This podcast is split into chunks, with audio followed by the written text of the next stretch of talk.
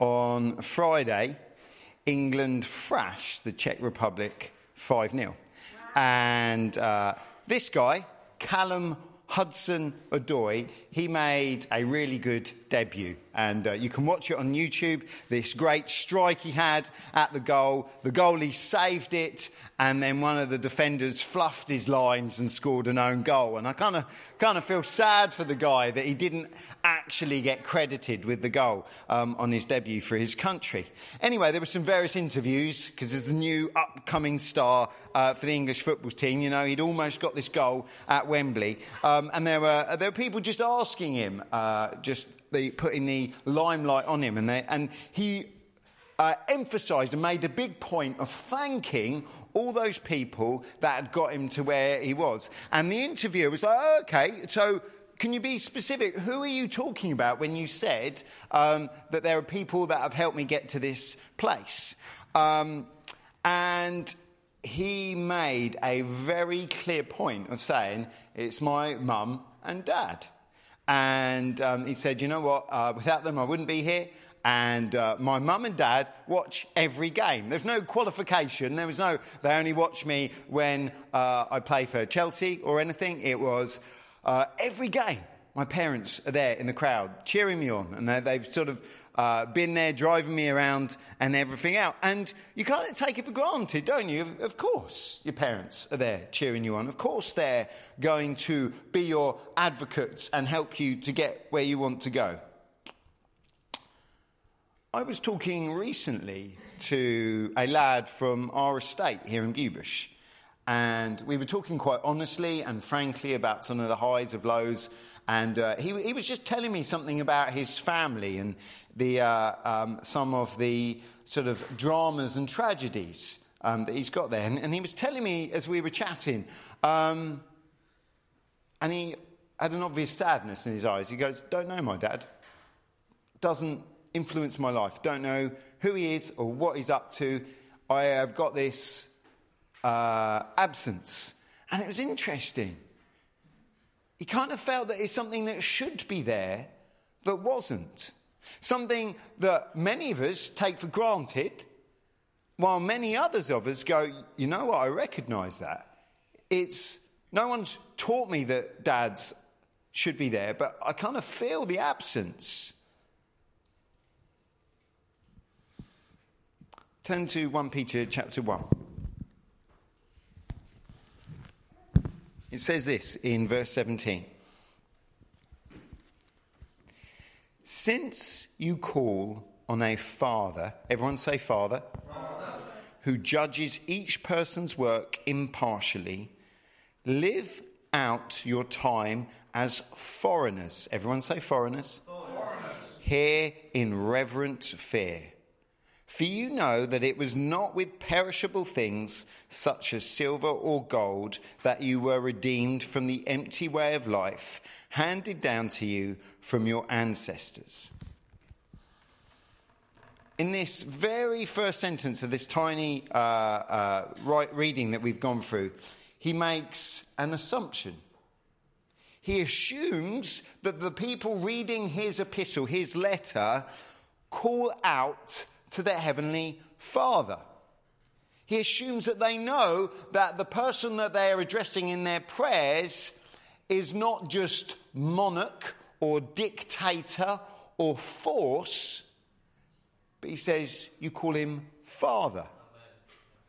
In the Old Testament, God reveals himself in a number of different ways, but one of them is as father. If you go to the prophets, it's interesting, kind of the prophetic word brought to Israel. It was often God is father. So Isaiah, Jeremiah, and Malachi all mention God as father. When Jesus was teaching his disciples how to pray, he began with this instruction that you address your heavenly Father. It was not just God, entity, force. It was not just monarch. It was not ruler, but it was Abba, Father. And Paul, this great apostle who wrote so much of our New Testament, again and again, he constantly tells us that God is our heavenly Father. There is a point that all these writers want to emphasize God is Father. I think it's very deliberate that God revealed himself in Scripture to these great men that he was dad. And in the 21st century, where everything is up for grabs, sometimes it's difficult to sort of specify what that means. But I think if you look through uh, what God has said, that He longs for people to benefit from His qualities of provider, role model, protector, and encourager. All these things are the qualities that you should be able to look into God and find and benefit from and find yourself helped along with. He is there taking you to all your football games, and he is there in the crowd at Wembley shouting at you, Come on, son. There is this uh, message in Scripture. You need to know God is personal, God loves you, and he has this great affection for you, and he wants to lead you on and prepare you for a destiny he has for you.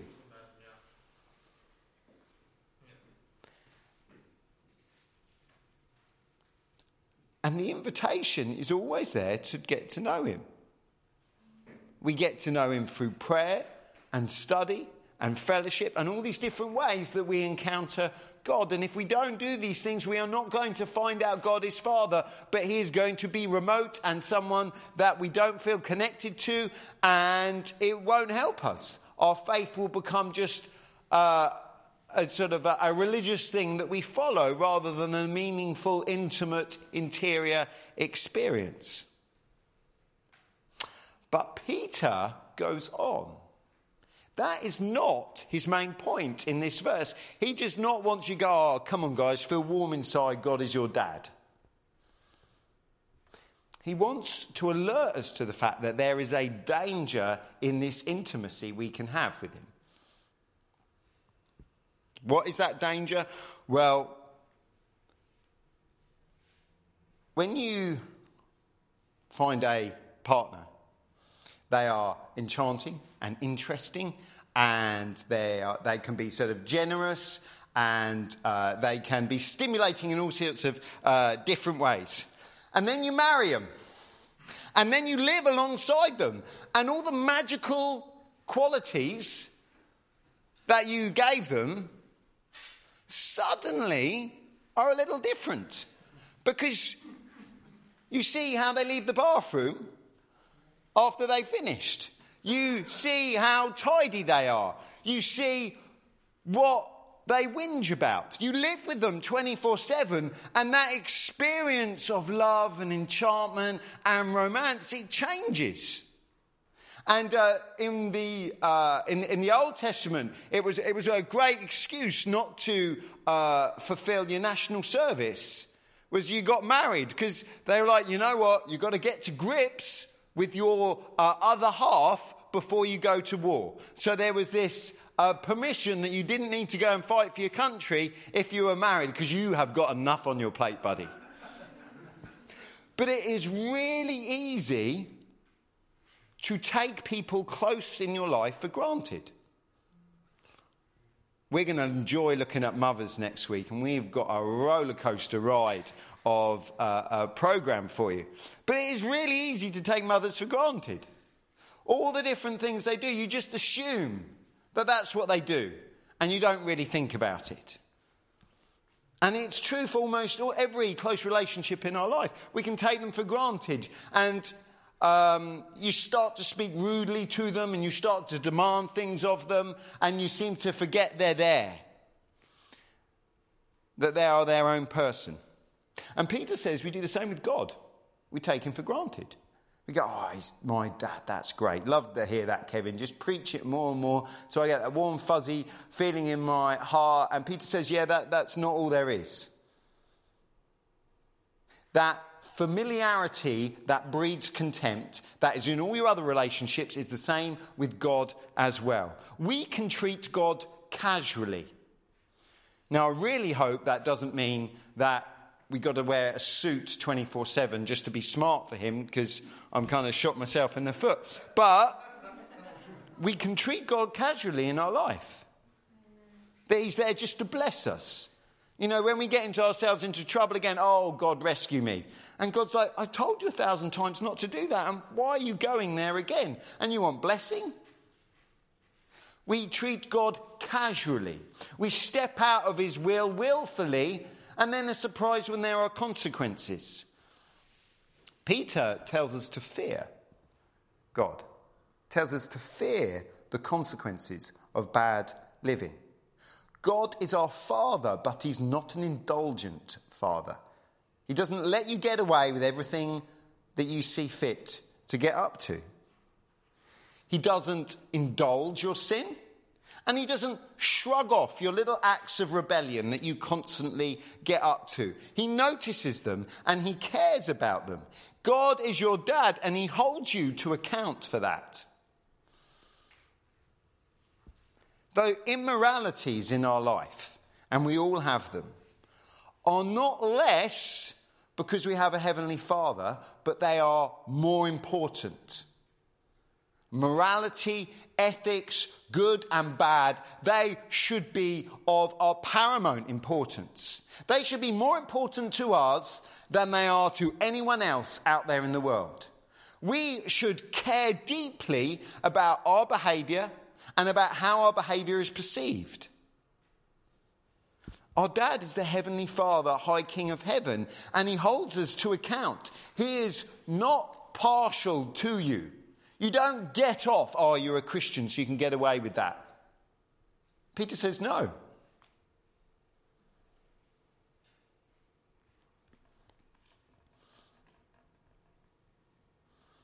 I haven't read this for a long time, so I hope for you excuse me.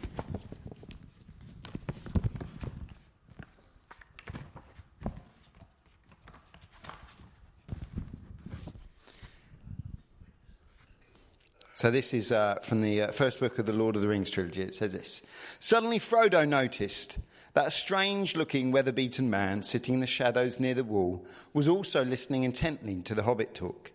He had a tall tankard in front of him and was smoking a long stemmed pipe curiously carved. His legs were stretched out before him, showing high boots of supple leather that fitted him well. But he had seen much wear. Um, but they had seen much wear and were now caked with mud. A travel stained cloak of heavy dark green cloth was drawn close about him, and in spite of the heat of the room, he wore a hood that overshadowed his face. But the gleam of his eyes could be seen as he watched the hobbits. Who's there? Who is that? Frodo asked, when he got a chance to whisper to the barman, Mr. Butterbur. I don't think you introduced him. Him, said the landlord in an answering whisper, cocking an eye without turning his head. I don't rightly know. He's one of the wandering folk. Rangers, we call them. He seldom talks, not but what he. Um, I struggled over this every time at home. Not but what he can tell a rare tale when he has a mind. He disappears for a month or a year and then he pops up again. He was in and out pretty often last spring, but I haven't seen him lately. What his right name is, I've never heard, but he's known round here as Strider. He goes about at a great pace on his long shanks, though he don't tell nobody what cause he has to hurry. But there's no accounting for east and west, as we say in Bree, meaning the rangers and the shy folk, begging your pardon.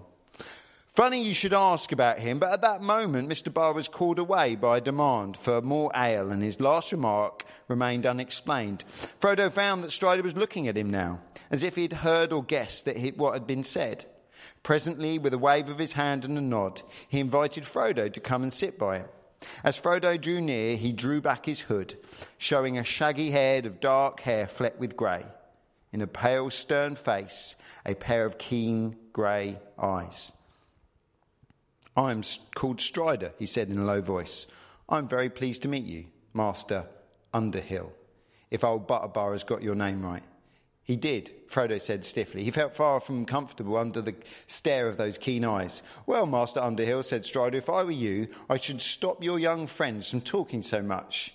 Drink, fire, and chance meetings are pleasant enough, but, well, this isn't the Shire. There are queer folk about. Though I say as it shouldn't, he added with a wry smile, seeing Frodo's glance, and there have been even stranger travellers through Bree lately. And he went on, watching Frodo's face. In this epic tale uh, by Tolkien, we're introduced to this stranger called Strider. He is a ranger. And we find this mysterious character inhabiting the corner of this bar with his hood up. And um, then Frodo meets him. And we find that he's not part of society. He's strangely removed, slightly distant. People look at him with a little bit of suspicion, but you'll find in the story he is extraordinarily helpful. He is an ally to have in a fight. Ultimately, this guy who seems almost invisible in the bar corner, Tolkien would reveal himself as a character called Aragorn. This was actually the king of Gondor. And I think it's clear to me and quite a few other Christians that read Lord of the Rings that this uh, king of Gondor sitting in the pub corner is obviously a type of Christ. I think uh, Tolkien has uh, Jesus in a number of different uh, dresses in The Lord of the Rings. But this king of Gondor takes the path of death. And ultimately, he brings redemption for many. And it is fascinating how the character of Jesus just interlaces Tolkien's work again and again. But today, I don't want to look at such an obvious analogy. I think it gives us a little hint as to something else Peter is saying today. Peter has said, God is Father. Peter has said he will judge impartially, that Christians don't get away with sin because of who their Heavenly Father is, that we are called to behave more morally rather than less, more righteously. And Peter then says, and I got you all to say out the word, he says, we're supposed to live differently in this world. We are supposed to live as foreigners. And that's the uh, NIV translation, but there are um, other words that can be used for that.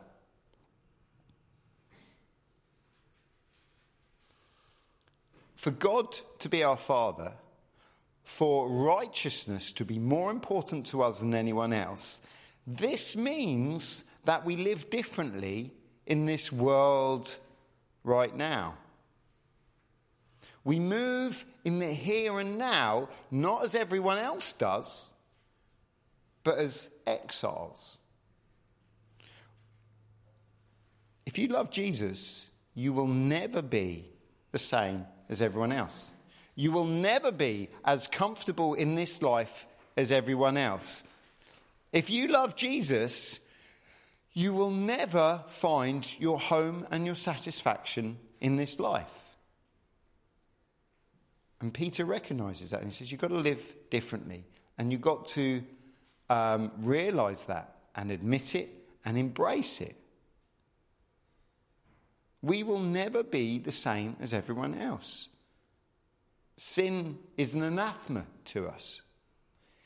Evil and rebellion are terrible things that we don't make peace with. Goodness, righteousness, generosity, patience, love, these are the things that we chase after while others don't. And you know what? As well as having this personal morality that uh, is higher than everyone else's, we have a tendency in mid conversation to look off into the distance. While everyone else is talking about the football scores and celebrity dramas and politics, our eyes glaze over as we think of our heavenly destination. This isn't it. The importance of celebrity and sport and politics, they are transitory. They pass us by. We have our gaze on something heavenly, something eternal, something perfect, something beautiful. And what this means is two things, I think. And it's kind of encapsulated by Strider. People find us confusing. They don't know what to do with us because we do not have the same alliance that they do. People in this world are at home here. They will do whatever it takes to find their peace and satisfaction and pleasure in this place. But we, we are not called to account here. We have a Heavenly Father who loves us. And so they look at our morality and they are confused by it and they criticize us for it. And sometimes they hate us for it, and sometimes they are just bemused by it, and sometimes they love it. You're an alternative. And they're the ones that get drawn near to Christ and become Christians because you have uh, realized that your Heavenly Father uh, calls you to a different style of life to everyone else. But we also, as well as confusing, as well as this objectionable tendency to look off into eternity, we have hopefully this tendency to bring blessing. Because we have a heavenly Father who loves us, that we have a connection to Him and truth and beauty and love that no one else has. And so when we're around, we should bring blessing as well. People may find us confusing, people may find us irritating, but they should also find that blessing comes through us as well. Our, the light of our Father's character should shine through us. And so people should have a fascinatingly complicated relationship with us. Because we are champions of morality and truth and the underdog, and for the people that are oppressed, and they go, Oh, I quite like that sometimes. But then we bring truth and love and patience, and that blesses people. And so that is the experience that non Christians should have with you. And I wonder if that's true, and if it isn't, why isn't it?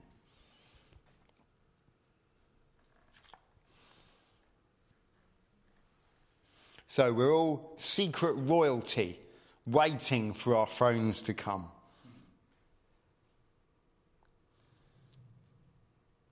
Our sin is not a small matter, but it is incredibly important to our dad in heaven. And Peter will then take this idea of sin and rebellion and evil and he focuses on it and dwells on it a little bit longer. If you've got a Bible, turn, turn to a not often referred to book of the Bible, uh, Leviticus chapter 25.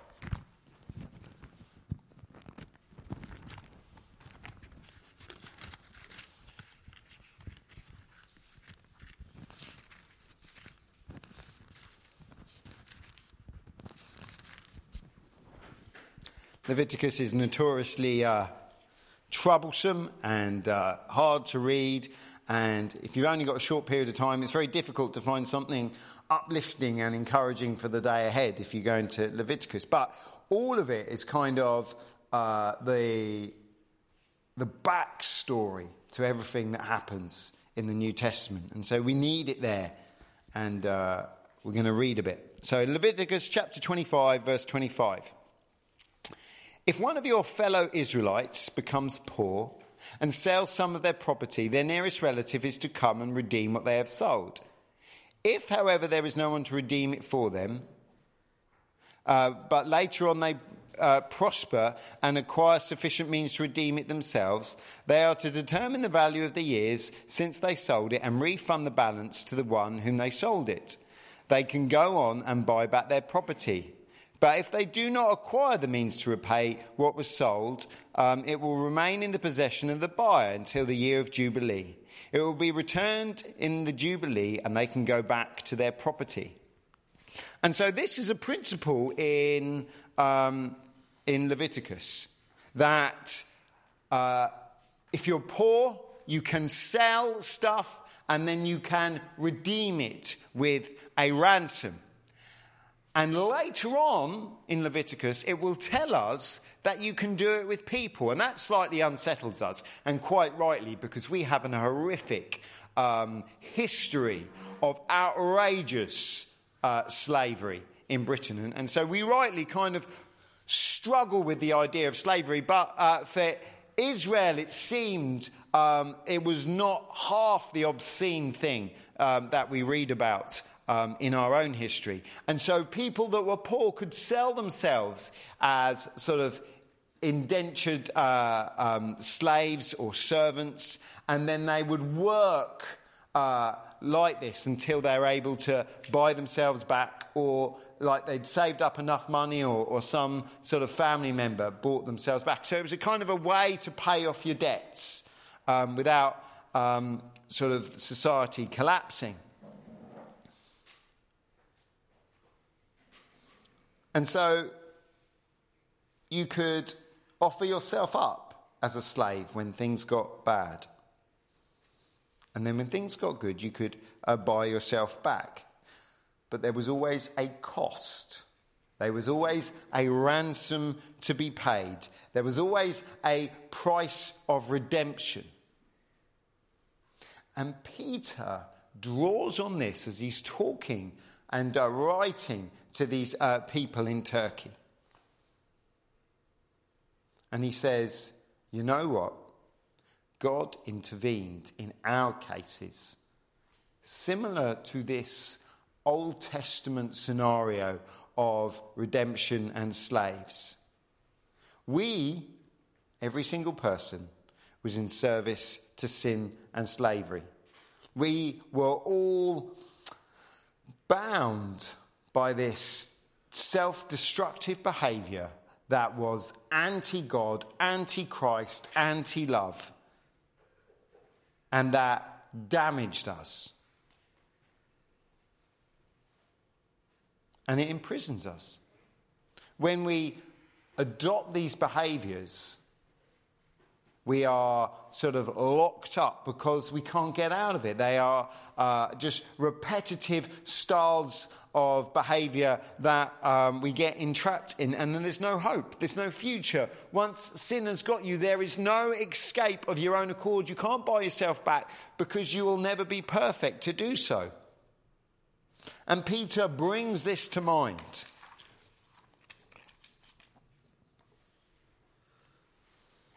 Today we are still surrounded by people in this state. If you're a Christian, you are out of it. But if you don't know Jesus, then you are in this state.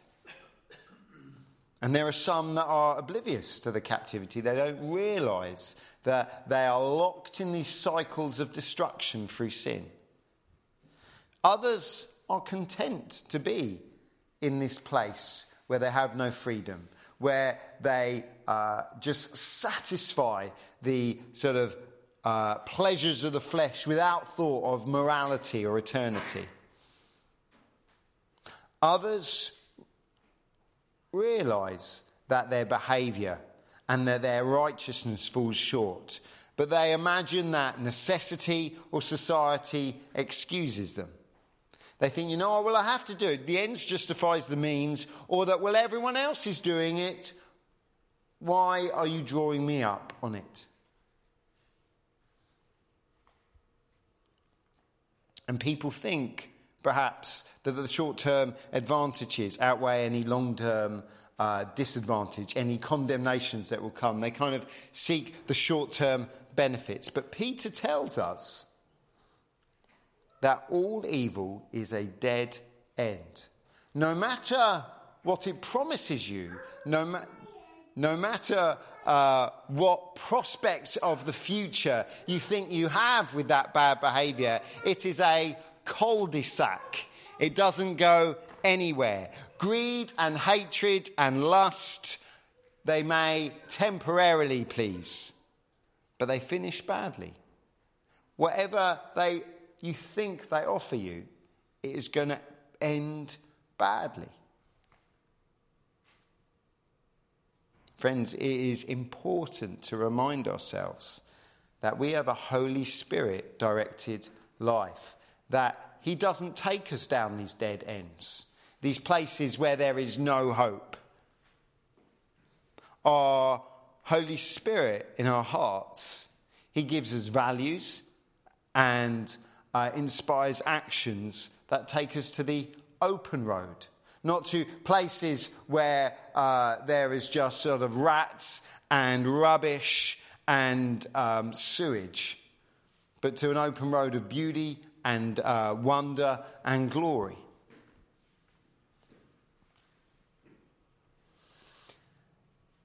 Now,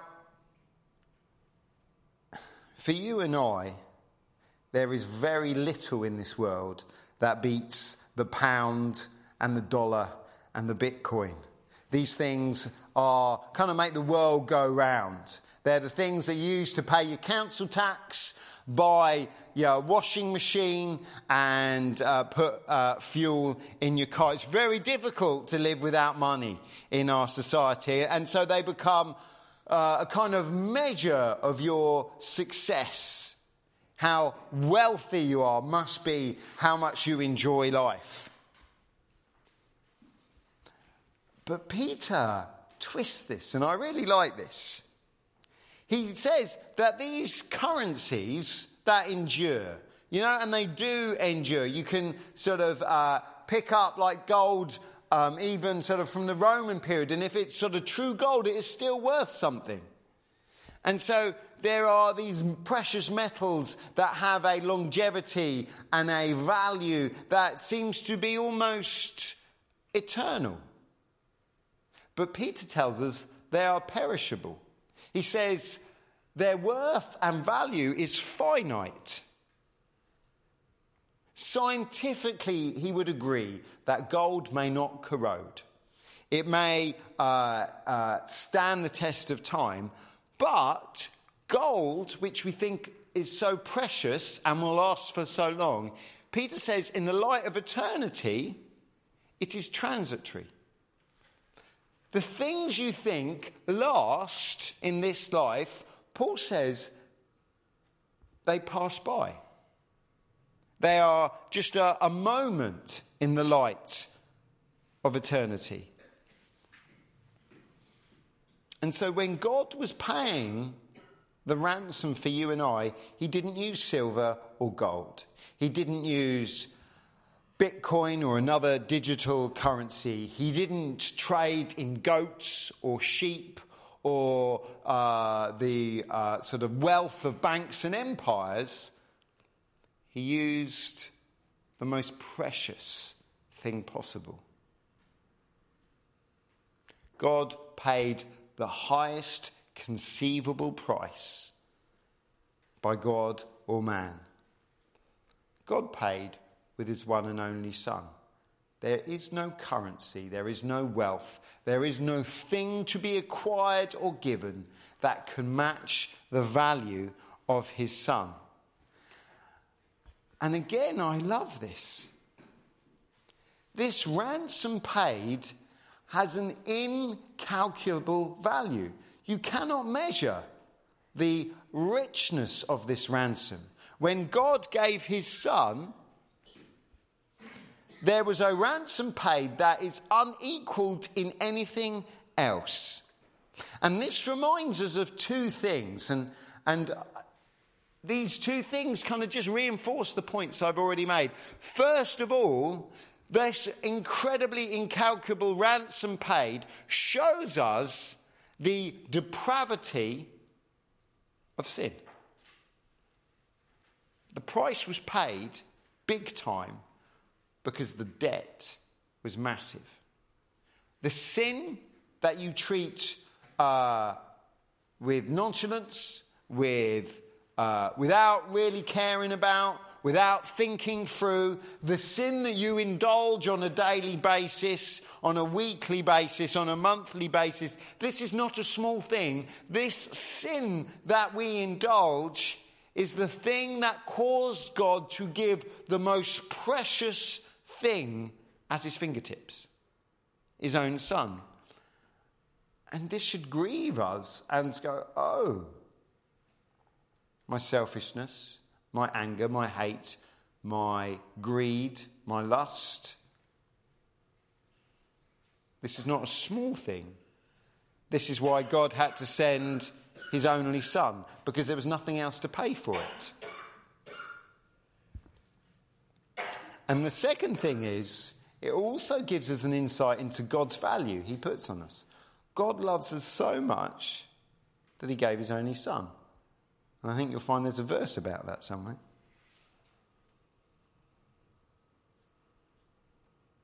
And as we think that gold is transitory, that God gave his son for us, that sin is the worst thing that can happen to us, and that the Father loves us so much that he withheld nothing from us, suddenly this helps us see ourselves not at home in this world, not at peace with all the anger and strife and grief of this world, but we are reminded that we are travelers passing through. We are going towards an everlasting destiny where even gold and silver have no uh, intrinsic worth. We belong to a heavenly economy where goodness and family and the soul are the things of worth, not gold. Now, at the very end of these, uh, these couple of verses we've read, Peter mentions something that I think is almost worth a sermon in itself, but if I did that, we would never get through even 1 Peter 1, let alone um, the whole book. Um, but he says that before Jesus came, that we all are part of families and cultures that pass on things to us, and much of that is worthless. Much of that is sinful and has no future. And uh, I remember our home group sort of talking about uh, sort of things passed on through generations and uh, inherited values. So many of our tastes and preferences and values and prejudices are shaped by our family. What you like, what you love, what you seek out is often shaped by your family and friends.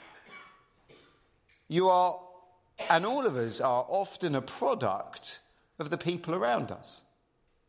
If our parents celebrate something in particular, we want to please them and we end up adopting that thing as a value of our own. You find uh, uh, even like even on the, the most superficial level, uh, when you um, I was listening to uh, uh, this uh, football commentator talk about why he supported Sunderland. He doesn't live anywhere near Sunderland, but he could trace back this affection for the football team Sunderland through his sort of father and grandfather, and there was this wanting to abide by that tradition.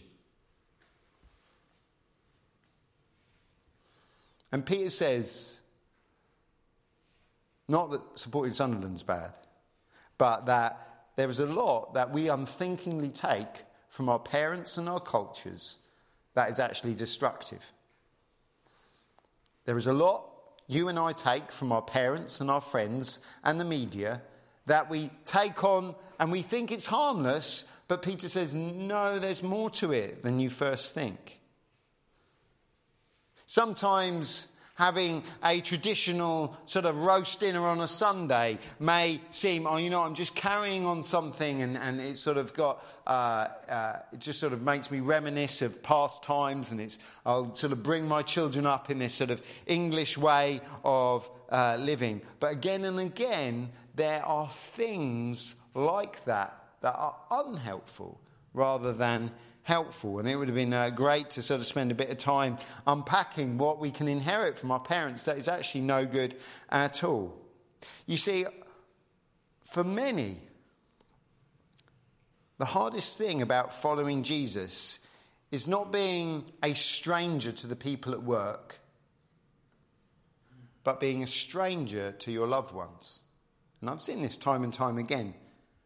People turn to Jesus, and suddenly that connection they had with everyone else around them is severed because their alliances are now different. Turn to the last uh, Bible reading, uh, Luke chapter 14.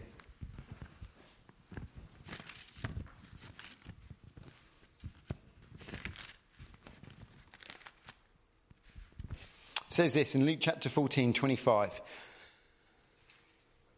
Large crowds were traveling with Jesus and turned to him and said, and, and, turning to them, Jesus said, If anyone comes to me and does not hate father and mother, wife and children, brothers and sisters, yes, even their own life, such a person cannot be a disciple.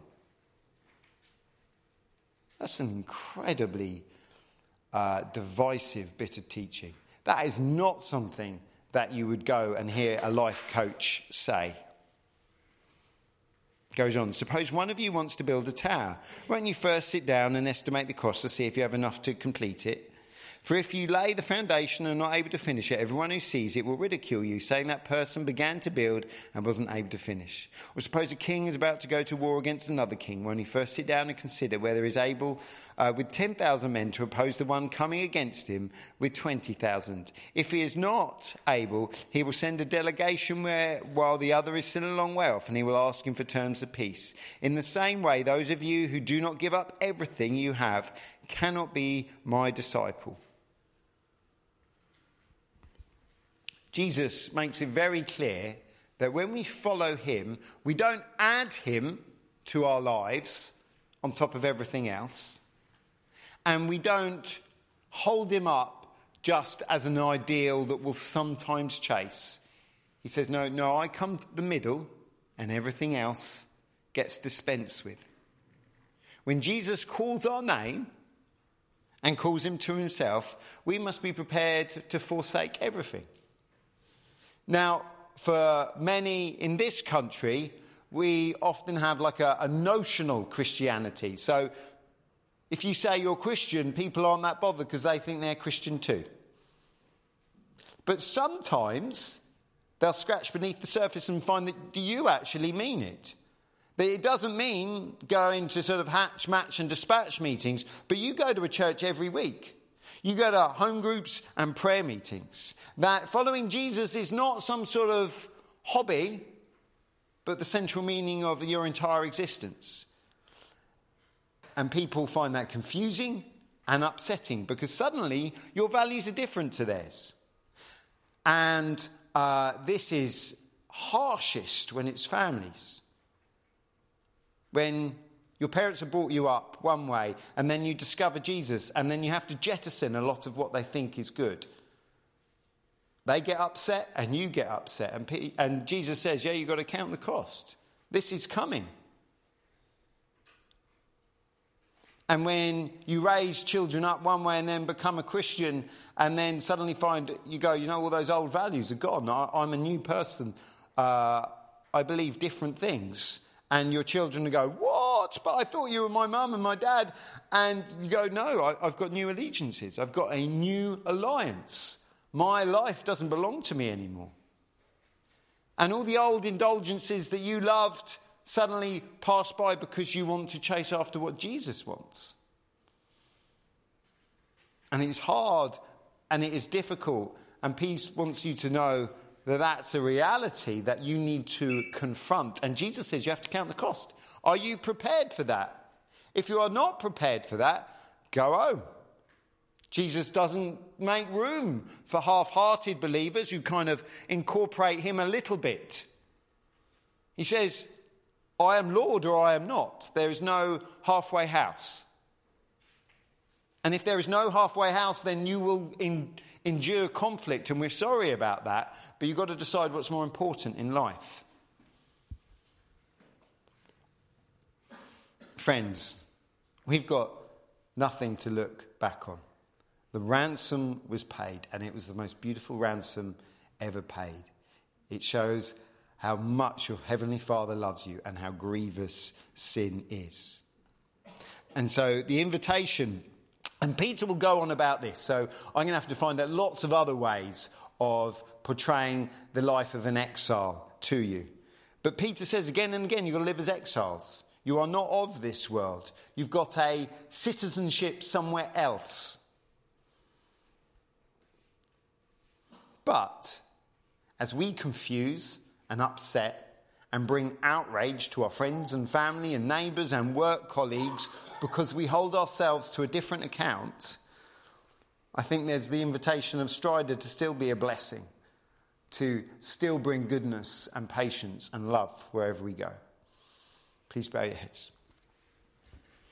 Heavenly Father, as always, we thank you for the words of the Apostle Peter. We thank you that they were forged in the fire of your teaching and his own experience. And Lord God, we take them on board this morning with uh, a sort of uh, intensity and deliberation that applies to anything beyond your word. Lord God, we, we pray that we would not treat our familiarity with you to breed contempt, that you would be honoured at every point, that, Lord God, sin and evil and rebellion would always be something that is hateful to us and increasingly so.